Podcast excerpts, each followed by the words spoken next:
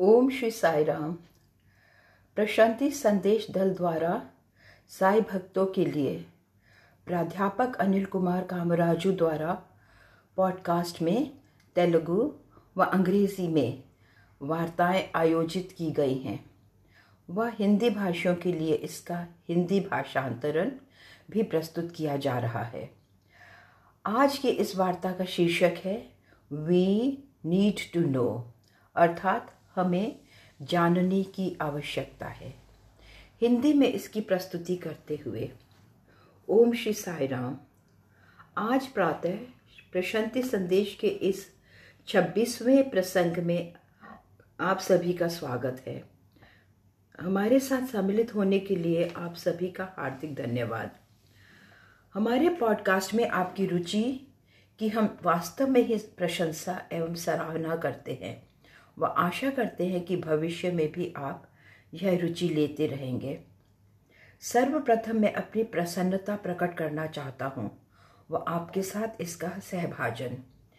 इस माह फरवरी में 8 व 9 तिथि को मैं हैदराबाद गया था। वहाँ तेलंगाना प्रदेश के श्री सत्य साई सेवा संगठन के संयोजकों की सभा में सम्मिलित होने के लिए। जैसे कि आप परिचित ही हैं कि अब तेलंगाना प्रदेश के श्री सत्य साई संगठन का स्वयं का ही अस्तित्व है व इसका संगठन केवल उन्हीं के लिए ही किया गया है। उनकी इस प्रादेशिक सभा में उन्होंने मुझे विशेष रूप से आमंत्रित किया व अनेकों बार अनुरोध किया कि मैं निश्चय ही इसमें सम्मिलित हूँ। तदंतर मेरी भावना हो उठी कि यह मेरा अनिवार्य कर्तव्य हो जाता है कि मुझे वहाँ जाना ही चाहिए।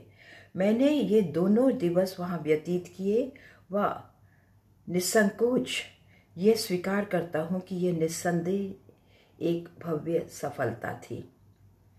कदाचित मैं गलत था जब मेरा विचार था कि संभवतः वहाँ लगभग 60 अथवा 80 प्रतिनिधि होंगे, क्योंकि यह सम्मेलन केवल संयोजकों के लिए आयोजित किया गया था।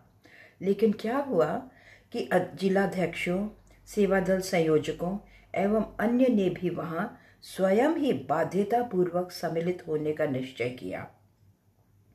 परिणाम स्वरूप उनकी संख्या 350 से भी अधिक हो गई, लगभग 400 ही। वहाँ एकत्रित इतनी भारी संख्या में इस सम्मेलन को देख मैं भी अभिभूत हो उठा। तेलंगाना प्रदेश के साई संगठन का प्रतिनिधित्व करते हुए इतने अधिक उत्तरदायी पदधारी व्यक्तियों को देखकर मेरा द्वितीय प्रेक्षण है कि सभी प्रतिनिधियों ने प्रत्येक वार्ता का पूर्ण तल्लीनता से आनंद विभोर हो श्रवण किया। उनकी इस सतर्कता, मनोयोग, जिज्ञासा व जानकारी एकत्रित करने की उत्कंठा को देख मैं अति प्रसन्न हूँ। वह फिर क्या हुआ कि ये सभी अर्थात लगभग 400 की संख्या में वह दिवस के अंत तक उपस्थित रहे। आगामी दिवस भी कोई अनुपस्थित ना रहा। तृतीय बिंदु जिसका मैं आपके साथ सहभाजन करना चाहता हूँ कि मैं संज्ञान कर सका कि उनमें से अधिकांश युवा वर्ग के ही थे व मैं यह भी संज्ञान कर सका कि यह जानकारी प्राप्त करने के लिए, विषयों का ज्ञान प्राप्त करने के लिए व भविष्य में सक्रिय रहने के लिए वह अति अप्रदूषित, विशुद्ध, उत्सुक, मुक्त अधिगत थे। मैं वास्तव में ही उनकी सराहना करता हूँ व भगवान से प्रार्थना कि वह उन्हें अभिमंत्रित करें। यह युवा वर्ग अति अनिवार्य है।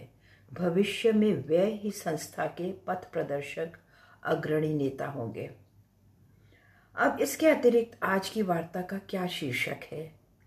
आज का शीर्षक है हमें जानने की आवश्यकता है। स्वाभाविकता ही प्रश्न उठता है कि क्या है वे जिसे जानने की हमें आवश्यकता है। जैसे कि मैंने तेलंगाना प्रदेश के साई संगठन की प्रशंसा में साई संगठन के विषय में उल्लेख करते हुए आरंभ में कहा, संयोजकों के इस सम्मेलन में उसी तरंग दैर्घ्य में मैं आपको संगठन के विषयों को संप्रेषित करना चाहता हूँ। एक प्रकार से ये संगठन के परिप्रेक्ष्य में ही है।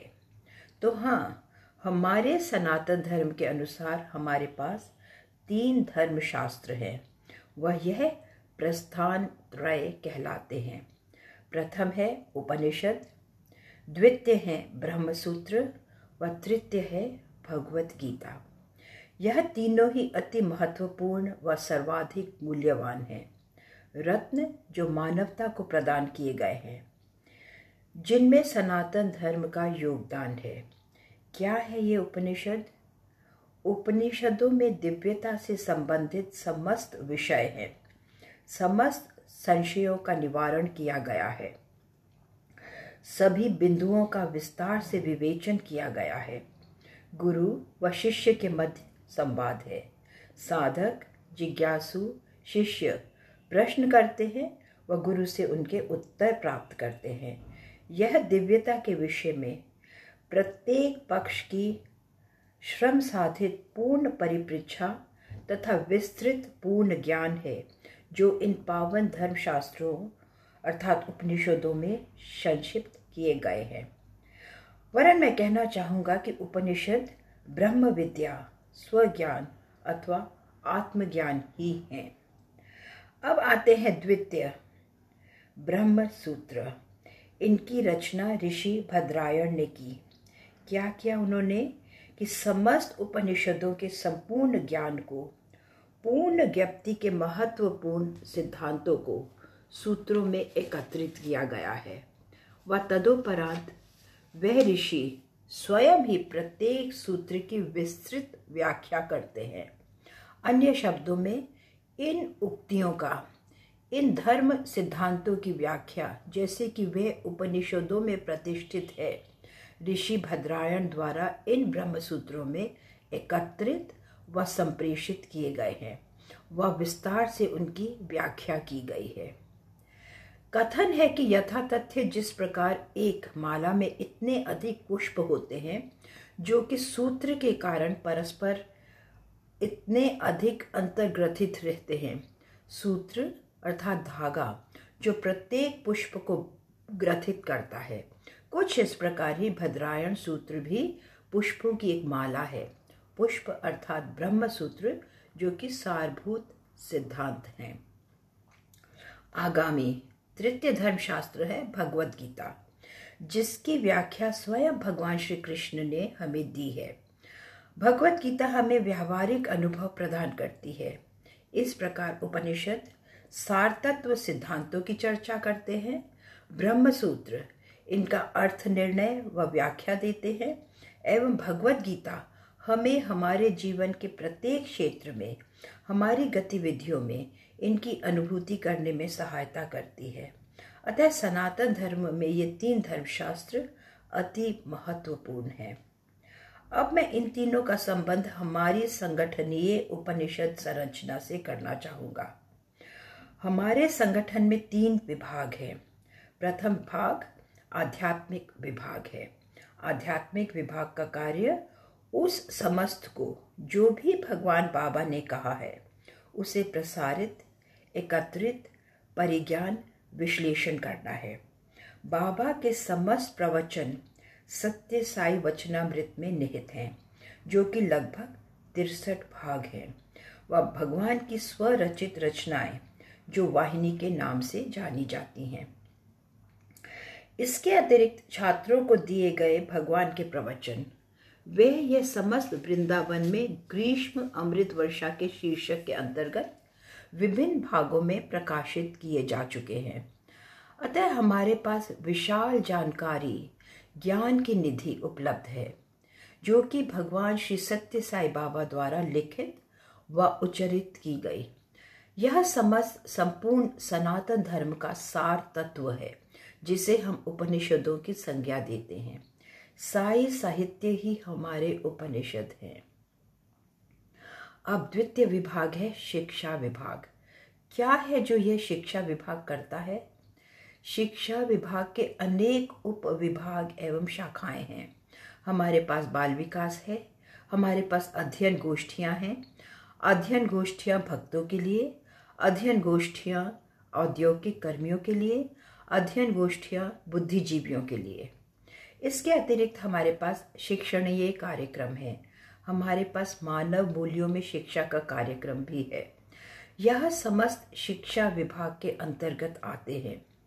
वास्तव में मैं इस शिक्षा विभाग को ब्रह्म सूत्र के सार तत्व की संज्ञा देना चाहूँगा। जिस प्रकार उपनिषदों की सीवन अर्थात सिलाई को ब्रह्म सूत्र के धागे के समान डाला गया है, उसी प्रकार बाबा के प्रवचन, बाबा के संदेश विभिन्न वाहिकाओं के अंतर्गत हैं, जैसे कि अध्ययन गोष्ठी, बाल विकास, मानव मूल्यों में शिक्षा इत्यादि।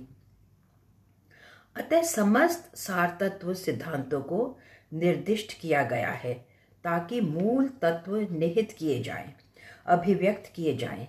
इस समस्त को विभिन्न माध्यमों द्वारा विभिन्न प्रकार से संप्रेषित किया गया है ताकि लोगों को बोध हो सके कि सार तत्व क्या है। अब मैं तृतीय विभाग की ओर आता हूँ, जो सेवा विभाग के नाम से जाना जाता है। सेवा विभाग भगवद गीता का निरूपण करता है। सेवा विभाग में इतनी अधिक गतिविधियाँ हैं, सेवा गतिविधियाँ हैं। मैं इन सभी का विस्तार से वर्णन करना नहीं चाहता क्योंकि संपूर्ण विश्व में सभी इनसे भलीभांति परिचित हैं ही, उनके महत्व से, उनके योगदान से। इस विश्व में निर्धन व दरिद्र हमारी कल्पना से परे हैं।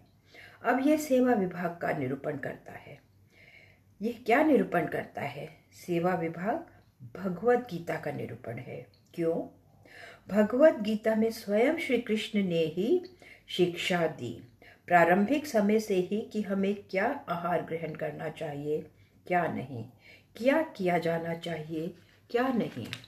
जीवन के इन समस्त मूलभूत सिद्धांतों, मतों के विषय के प्रति व इन सब की अति स्पष्ट विस्तृत व्याख्या स्वयं भगवान श्री कृष्ण द्वारा की गई है। अन्य शब्दों में भगवद गीता में हमारे वास्तविक जीवन के व्यावहारिक अनुभवों को निहित किया गया है। वह समस्त जो विभिन्न उपनिषदों एवं ब्रह्म सूत्रों में कहे गए हैं। अतः मैं अपने संगठन के तीनों विभागों को इस प्रकार देख सकता हूँ। आध्यात्मिक विभाग उपनिषदों का निरूपण है, शिक्षा विभाग ब्रह्म सूत्रों का निरूपण है, वह भगवद गीता उसका निरूपण है जिसे हम सेवा विभाग की संज्ञा देते हैं। इस प्रकार प्रस्थान त्रय हमारे इस श्री सत्य साई संगठन के तीनों भागों में प्रवाहित है। मेरे मित्रों, आज हमारे संगठन ने संपूर्ण विश्व में ही इतनी अधिक विशाल वृद्धि की है, विस्मयकारी वृहद वृद्धि इतनी सीमा तक विस्तृत हो चुकी है कि दुर्भाग्यवश मूलभूत संस्थान का लगभग विस्मरण, उपेक्षा अथवा अवहेलना ही कर दी गई है। मूलभूत आधार, जैसा कि मैंने कहा, उपनिषद, ब्रह्मसूत्र व भगवद गीता ही हैं। तो फिर इस संगठन के मूलभूत तीन आधार क्या हैं? आध्यात्मिक विभाग की पृष्ठभूमि में आधारभूत दर्शन तत्व क्या है? उपनिषदों के दृष्टिकोण से, भगवान के साहित्य के दृष्टिकोण से, भगवान की शिक्षाओं से हमारे शिक्षा विभाग के लिए क्या दर्शन तात्विक व्याख्या व अर्थ निर्णय हैं, एवं हमारे सेवा विभाग में इसका क्या अंतर्निहित अर्थ है, जैसी व्याख्या स्वयं भगवान द्वारा दी गई है, जिसे मैं भगवद गीता के रूप में देखता हूँ। अतः मेरे मित्रों, इसके अतिरिक्त समस्त जो निष्पादित कर रहे हो तुम सभी, यह जानना और भी अधिक अनिवार्य हो जाता है कि हम हमारे संगठन के तीनों आधार अर्थात विभागों के विषय में जाने। उदाहरण के लिए ईसाई धर्म ही लो। ईसाई धर्म में दो महत्वपूर्ण विषय हैं, 10 कमांडमेंट्स अर्थात 10 धर्मादेश अथवा 10 शील व सरमन ऑन माउंट, शिखर पर धर्मोपदेश। यह भगवान द्वारा भक्तों को प्रदत्त 9 आचार संहिता के तुल्य है। अन्य है 10 सिद्धांत अर्थात 10 आज्ञा। भगवान ने दीर्घ काल पूर्व हिल व्यू स्टेडियम में यह दिए थे। अतः ये 10 सिद्धांत, 10 आज्ञा, शिखर पर धर्मोपदेश का निरूपण है, तथा आचार संहिता इन 10 धर्मोपदेश का निरूपण है। इन दोनों में पर्याप्त समानांतरता है। उदाहरण के लिए सनातन धर्म ही लो। सनातन धर्म में भी हमारे पास अष्टांग योग अर्थात योग के 8 चरण है। प्रथम है यम नियम व तदुपश्चात आसन प्राणायाम धरना धारणा एवं समाधि। प्रथम 2 यम व नियम यह 10 धर्मापदेश के तुल्य है। शिखर पर धर्मोपदेश that is sermon on the mount, आचार संहिता के 9 बिंदुओं के तुल्य व बाबा द्वारा संगठन में उनके भक्तों को दिए गए 10 सिद्धांतों के तुल्य है द 10 कमांडमेंट्स। इसी प्रकार मेरे मित्रों, जब हम कहते हैं कि हमारा संगठन धर्मों की एकता का निरूपण करता है, लेकिन यह मात्र एक नारा ही ना बनकर रह जाए, जैसा कि हम ध्वज पर लिखा देखते हैं। जब तक हम संगठन में इसका प्रतिपादन न करें, जब तक कि हम इसका आचरण न करें, साई संगठन के विभिन्न विभागों में साई संदेश का आचरण न करें व अपनी गतिविधियों को निरंतरित न रखें, अन्यथा ये एक यंत्र मानव प्रकार का जीवन, यांत्रिक जीवन ही बनकर रह जाएगा। यह सामूहिक जीवन तक ही अवनत हो जाएगा। विवरण से परिपूर्ण लेकिन आने वाले वर्षों में ये दीर्घकालीन मान्य न रह जाएगा, वैध न रहेगा। कोई भी आंदोलन आध्यात्मिक आधार के कारण ही मान्य रहेगा। इन विषयों की पृष्ठभूमि में दर्शन तत्वों के कारण अन्य गतिविधियां इन आधारभूत दर्शन तत्वों की मात्र प्रशाखाएं ही होती हैं। इस परिप्रेक्ष्य से मेरी इच्छा संगठन के आधारभूत दर्शन तत्व व इसमें अंतर्निहित अध्यात्म के सहभाजन की थी, ताकि हम अपनी गतिविधियों को और भी अधिक गतिकता से, और भी अधिक उमंग उत्साह से करें व इस धर्म कार्य को दूरदर्शिता से करें। आप सभी का अनेकों धन्यवाद। ओम श्री साई राम।